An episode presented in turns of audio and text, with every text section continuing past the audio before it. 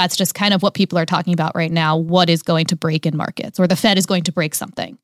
And a lot of people think it could be the real estate market. So I want to know your thoughts. Do you think that the real estate market is going to be the thing that breaks?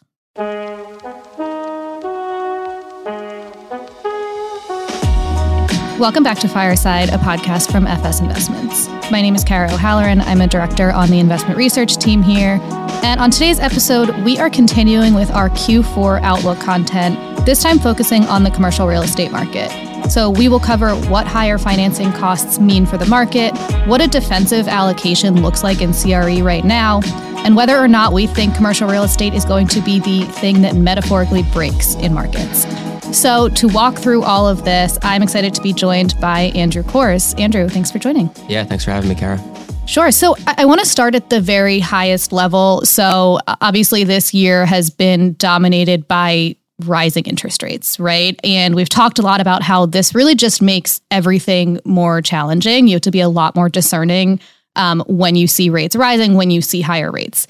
So you called your outlook a recalibration in progress. What does that mean?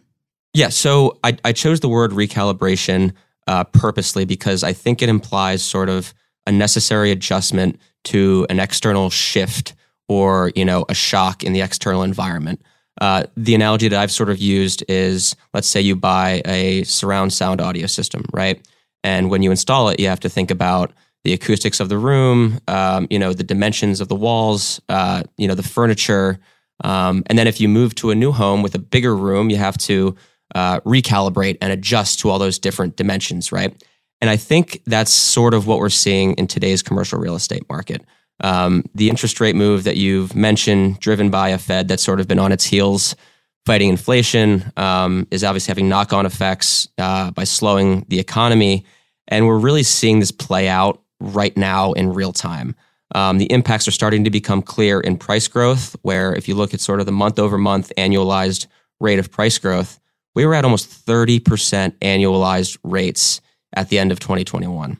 Right now, we're running at about 4%, and it's decelerating quickly. You're seeing it in transaction volumes. So August is the last data that we have.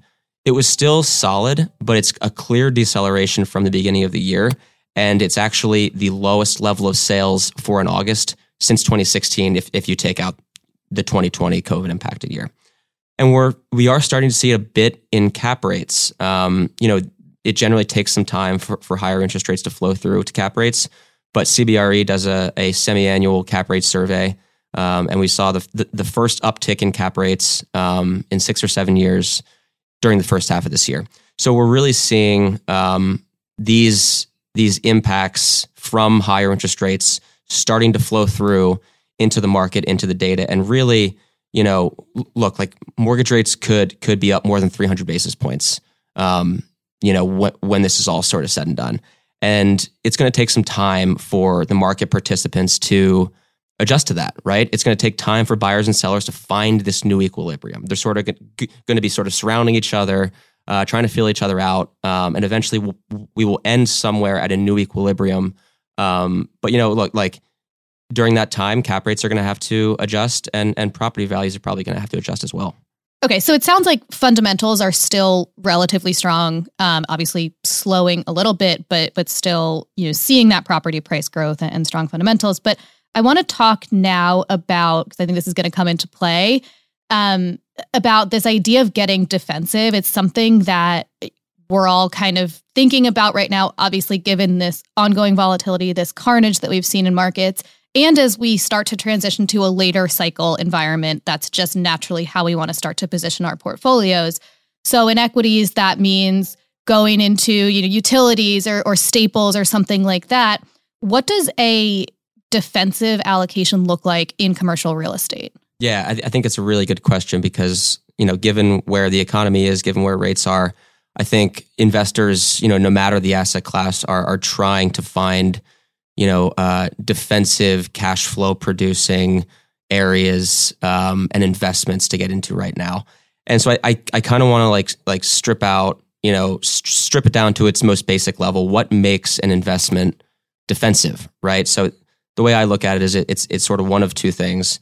Either one, sort of the fundamental drivers are not necessarily the economic cycle, but something else. You know, we think of something with a secular growth story, right?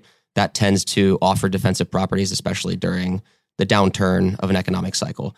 Or number two, the magnitude of the sensitivity or exposure to the cycle is lower, which is what we think about with, you know, your example of consumer staples, right? So I think within commercial real estate, there's sort of three levers you can pull to get more defensive. You can alter your sector allocation. That's number one. Number two, you can think about where you are regionally. And number three, you can, I would argue most importantly, you can think about where you are in the capital structure, right? So let's just take one, you know, each of those in turn really quickly. First, from a sector standpoint, you know, there are these sort of secular stories within the real estate market. So in multifamily, you know, we've talked about this a lot. We have a structural housing shortage right now and clearly a housing affordability crisis right now. Multifamily sort of offers exposure to that trend, which is going to take a long time to play itself out. Industrial, everyone knows the story here with e-commerce. There's also, we believe, a secular trend coming in terms of deglobalization, redundancy in supply chains, you know, higher inventory levels. All those things are really a secular headwind, regardless of the cycle, for industrial. And then things like medical office. We have an aging population. Clearly, the demand for medical office is durable. And then you think about lower beta, right, or lower sensitivity to the economic cycle. And there we think about things like, say, grocery-anchored retail, right? So consumer spending falls during recessions. Consumer spending on grocery does not fall nearly as much because we all need food. It's rising right now. Yeah, exactly. So that's clearly a more defensive allocation. We can think about multi in this regard too, right? Necessities, shelter, food, those things that you need tend to be more defensive during this part of the cycle. Things like cold storage, as we build out, you know, cold supply chains for grocery, e-commerce, and pharmaceuticals, things like that. So, you know, I think from a sector standpoint, that's really what we're looking at right now. Number two was, you know, where are you regionally? And we're seeing a ton of dispersion right now. I think the story was a lot simpler, maybe a year and a half ago, where you had, you know, the non-major metros, which were just going gangbusters, and you had the major metros, which were really, really lagging behind. I think it's gotten a bit more complicated now. You know, as the economy slows, you really need to be smart and understand the market and where the supply is coming online, where there's too much supply, and where rent growth you think is going to stay strong. And then finally, as I said, most importantly is the place in the capital structure. We believe as price growth slows and potentially goes negative for a time, this is going to be an income-driven market, and you want to be someplace like debt that is going to be first in line to capture that income. So those are the three ways we kind of think about getting defensive, and certainly, you know, given the economic uncertainty, we think that's probably smart right now. Yeah. So as I said, I want to kind of zoom in on multifamily because this is really, it sits at the eye of the storm when we think about the Fed and, you know, tightening policy and attempts to cool inflation. Shelter is really one area that they really can slow down, right? So we're recording this on October 11th. So the most recent CPI data we have is as of August that came out in September. And that data didn't really show shelter CPI decelerating, or it showed it accelerating. Yeah. So, you know, not great news there. But I know that we have some more kind of real-time data showing that rent growth has moderated somewhat. So maybe you can help us kind of parse through the data. What are you watching? When it comes to multifamily, you know, put on your Fed hat. What do you think the Fed's really closely paying attention to?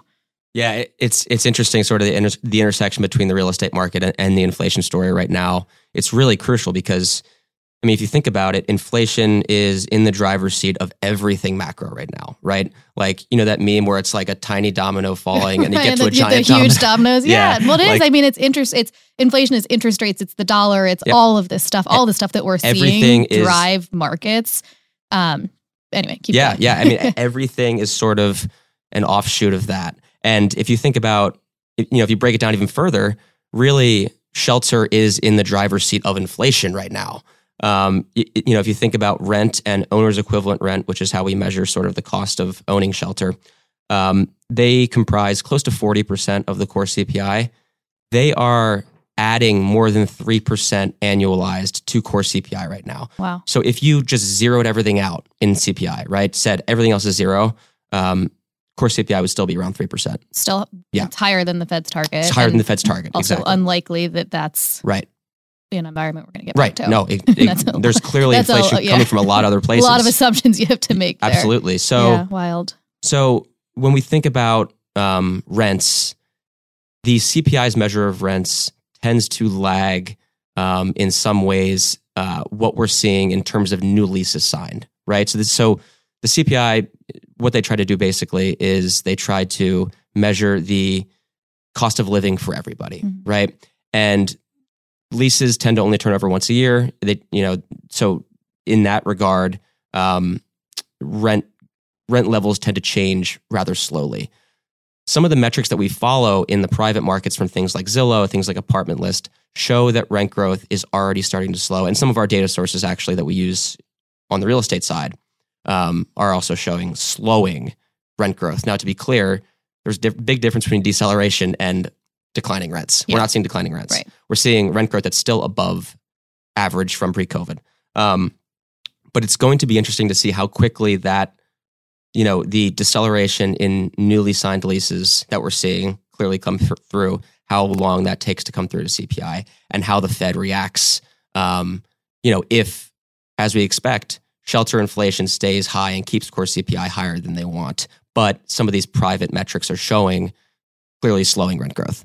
I will say, I think, given that discussion, if we kind of turn that to more multifamily focused discussion, I think given the nature of the current macro shock, which is interest rates, mm-hmm. as we've discussed, I think that really presents a unique picture for multi going forward. So, even though we talked about it as more of a defensive sector, it is impacted by slowdowns, right?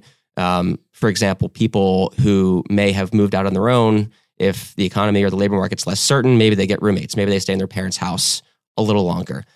I think given where the housing market is and how bad affordability is in the housing market right now, your only option really is to rent, right? That rent to own decision has gotten much more challenging for the buy and own side, and specifically for the types of people who are making that decision, which is in the first-time homebuyer market. Yeah. Right? I was going to say it's impossible to have this conversation without bringing up the housing market. Yeah. And it's affordability for existing homeowners is actually fantastic, right? It's great.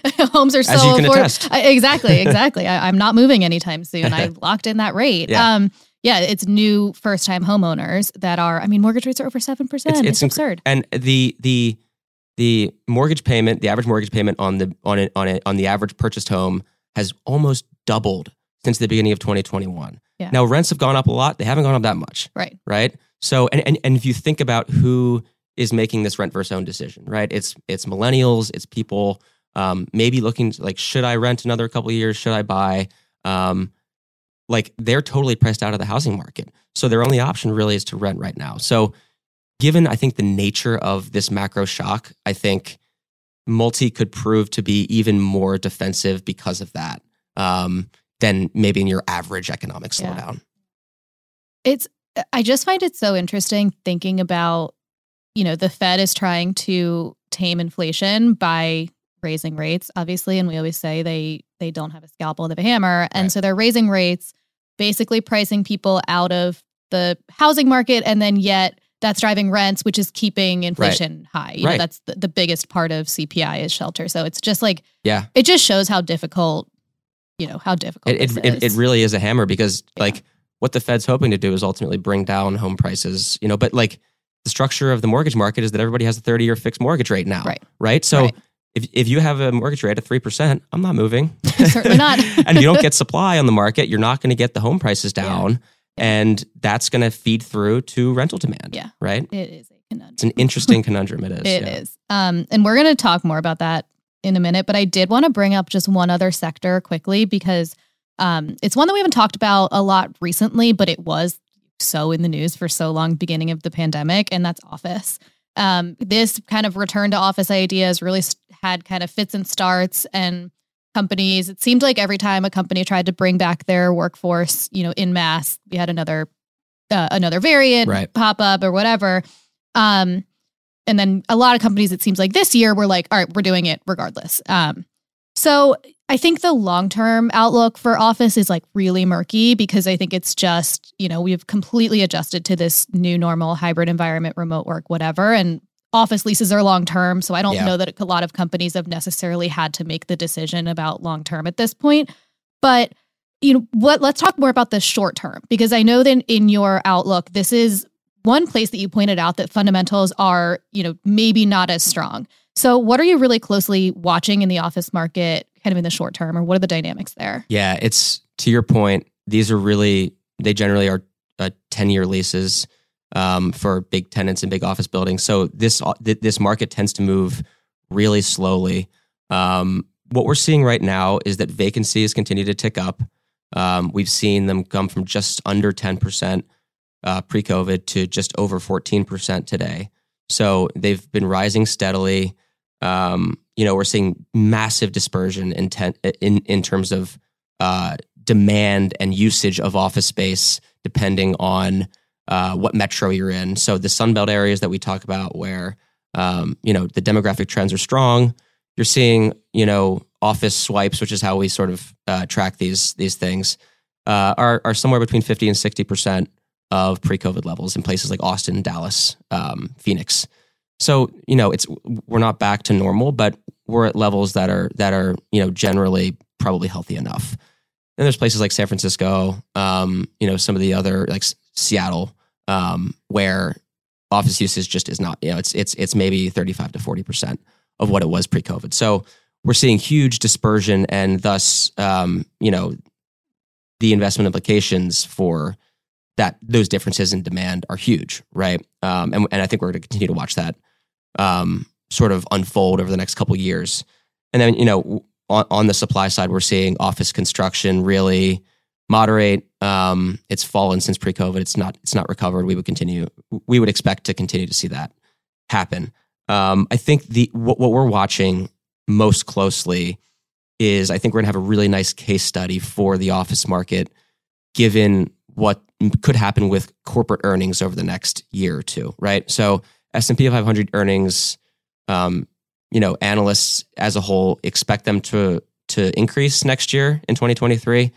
A lot of people are questioning that. A lot of people think the margin pressures from increased labor costs, lower top line growth, you know, still some supply chain issues are going to drive margin compression. And if that happens, you know, it hasn't really been a difficult decision for companies to keep their real estate footprint, right? Corporate profits have been incredible over the past few years. Companies have not had to make those really challenging decisions yet. If margins start to come under pressure, will companies feel obliged to A, cut square footage, or B, force people back into the office to justify that square footage cost, right? So I think this is going to be a really nice case study, and I think it'll have...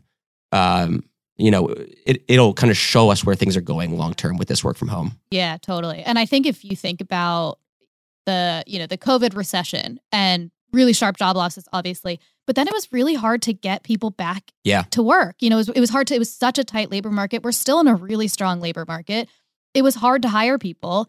So I do wonder if, you know, if a company is thinking about, okay, thinking about like the large expenses for a company, right? Obviously it's salary, it's wages, is the number one expense, maybe unless you're like a manufacturer and you have cost of goods sold, whatever. Sure. But, you know, it's salary and rent are two of the largest line items. And so if you're deciding between, hey, like I just cut my workforce during COVID and it was really, really hard to get good people back in these seats, maybe that calculus changes a little bit, and we're like, okay, well, we've realized we can work from home. Maybe we don't need this office space, or we need a smaller footprint, and reduce expenses that way. So I do think it's going to be a super interesting, you know, when that recession eventually comes. I think it'll be super interesting. Yeah, I think that you just framed it perfectly. Like if I have the decision between cutting headcount by 10% or cutting my real estate footprint by 40%. Yeah. Like to your point, there was a ton of friction in the labor market, you know, and companies were trying to find workers anywhere they can get them. Like they, you know, you're always sort of fighting the last battle and nobody wants to do that again. Yeah, exactly. Yeah. So speaking of kind of fight, not wanting to fight the last war, I do want to, I want to talk about like this the idea of an impending recession, whenever that happens. There's this notion right now with the Fed hiking quickly, hiking aggressively, that something is going to break. Yeah. Right? That's just kind of what people are talking about right now. What is going to break in markets, or the Fed is going to break something. And a lot of people think it could be the real estate market. So I want to know your thoughts. Do you think that the real estate market is going to be the thing that breaks? Yeah. So it's kind of, it's almost gotten exhausting hearing people say something's going to break, isn't it? It's gotten to be a bit cliche. Yep. And I have a corny analogy for this. Oh, gosh. That I hope you'll bear with me on. So it's, I think the mood. Aaron, get ready to cut just in case. Keep going. The mood in markets right now, and this is very seasonally appropriate, which I'm pretty proud of. Okay. It's almost like sort of walking into a haunted house, right? Okay. And it's pitch dark in there, right? You don't know where you are, but you know you're in a haunted house. You know at some point something's going to pop out, but you don't know from which corner. You don't know when it's going to pop out, and you don't know whether it's going to be like the zombie guy or like the undead like butcher lady, right? So that sort of seems to be the mood in markets right now, right? Like, so is real estate the undead zombie lady? Okay. I'll get to that. I'll get to that. So. You sort of have, you have this crazy rate vol, right? You have this incredibly strong dollar. You have these wild commodity moves.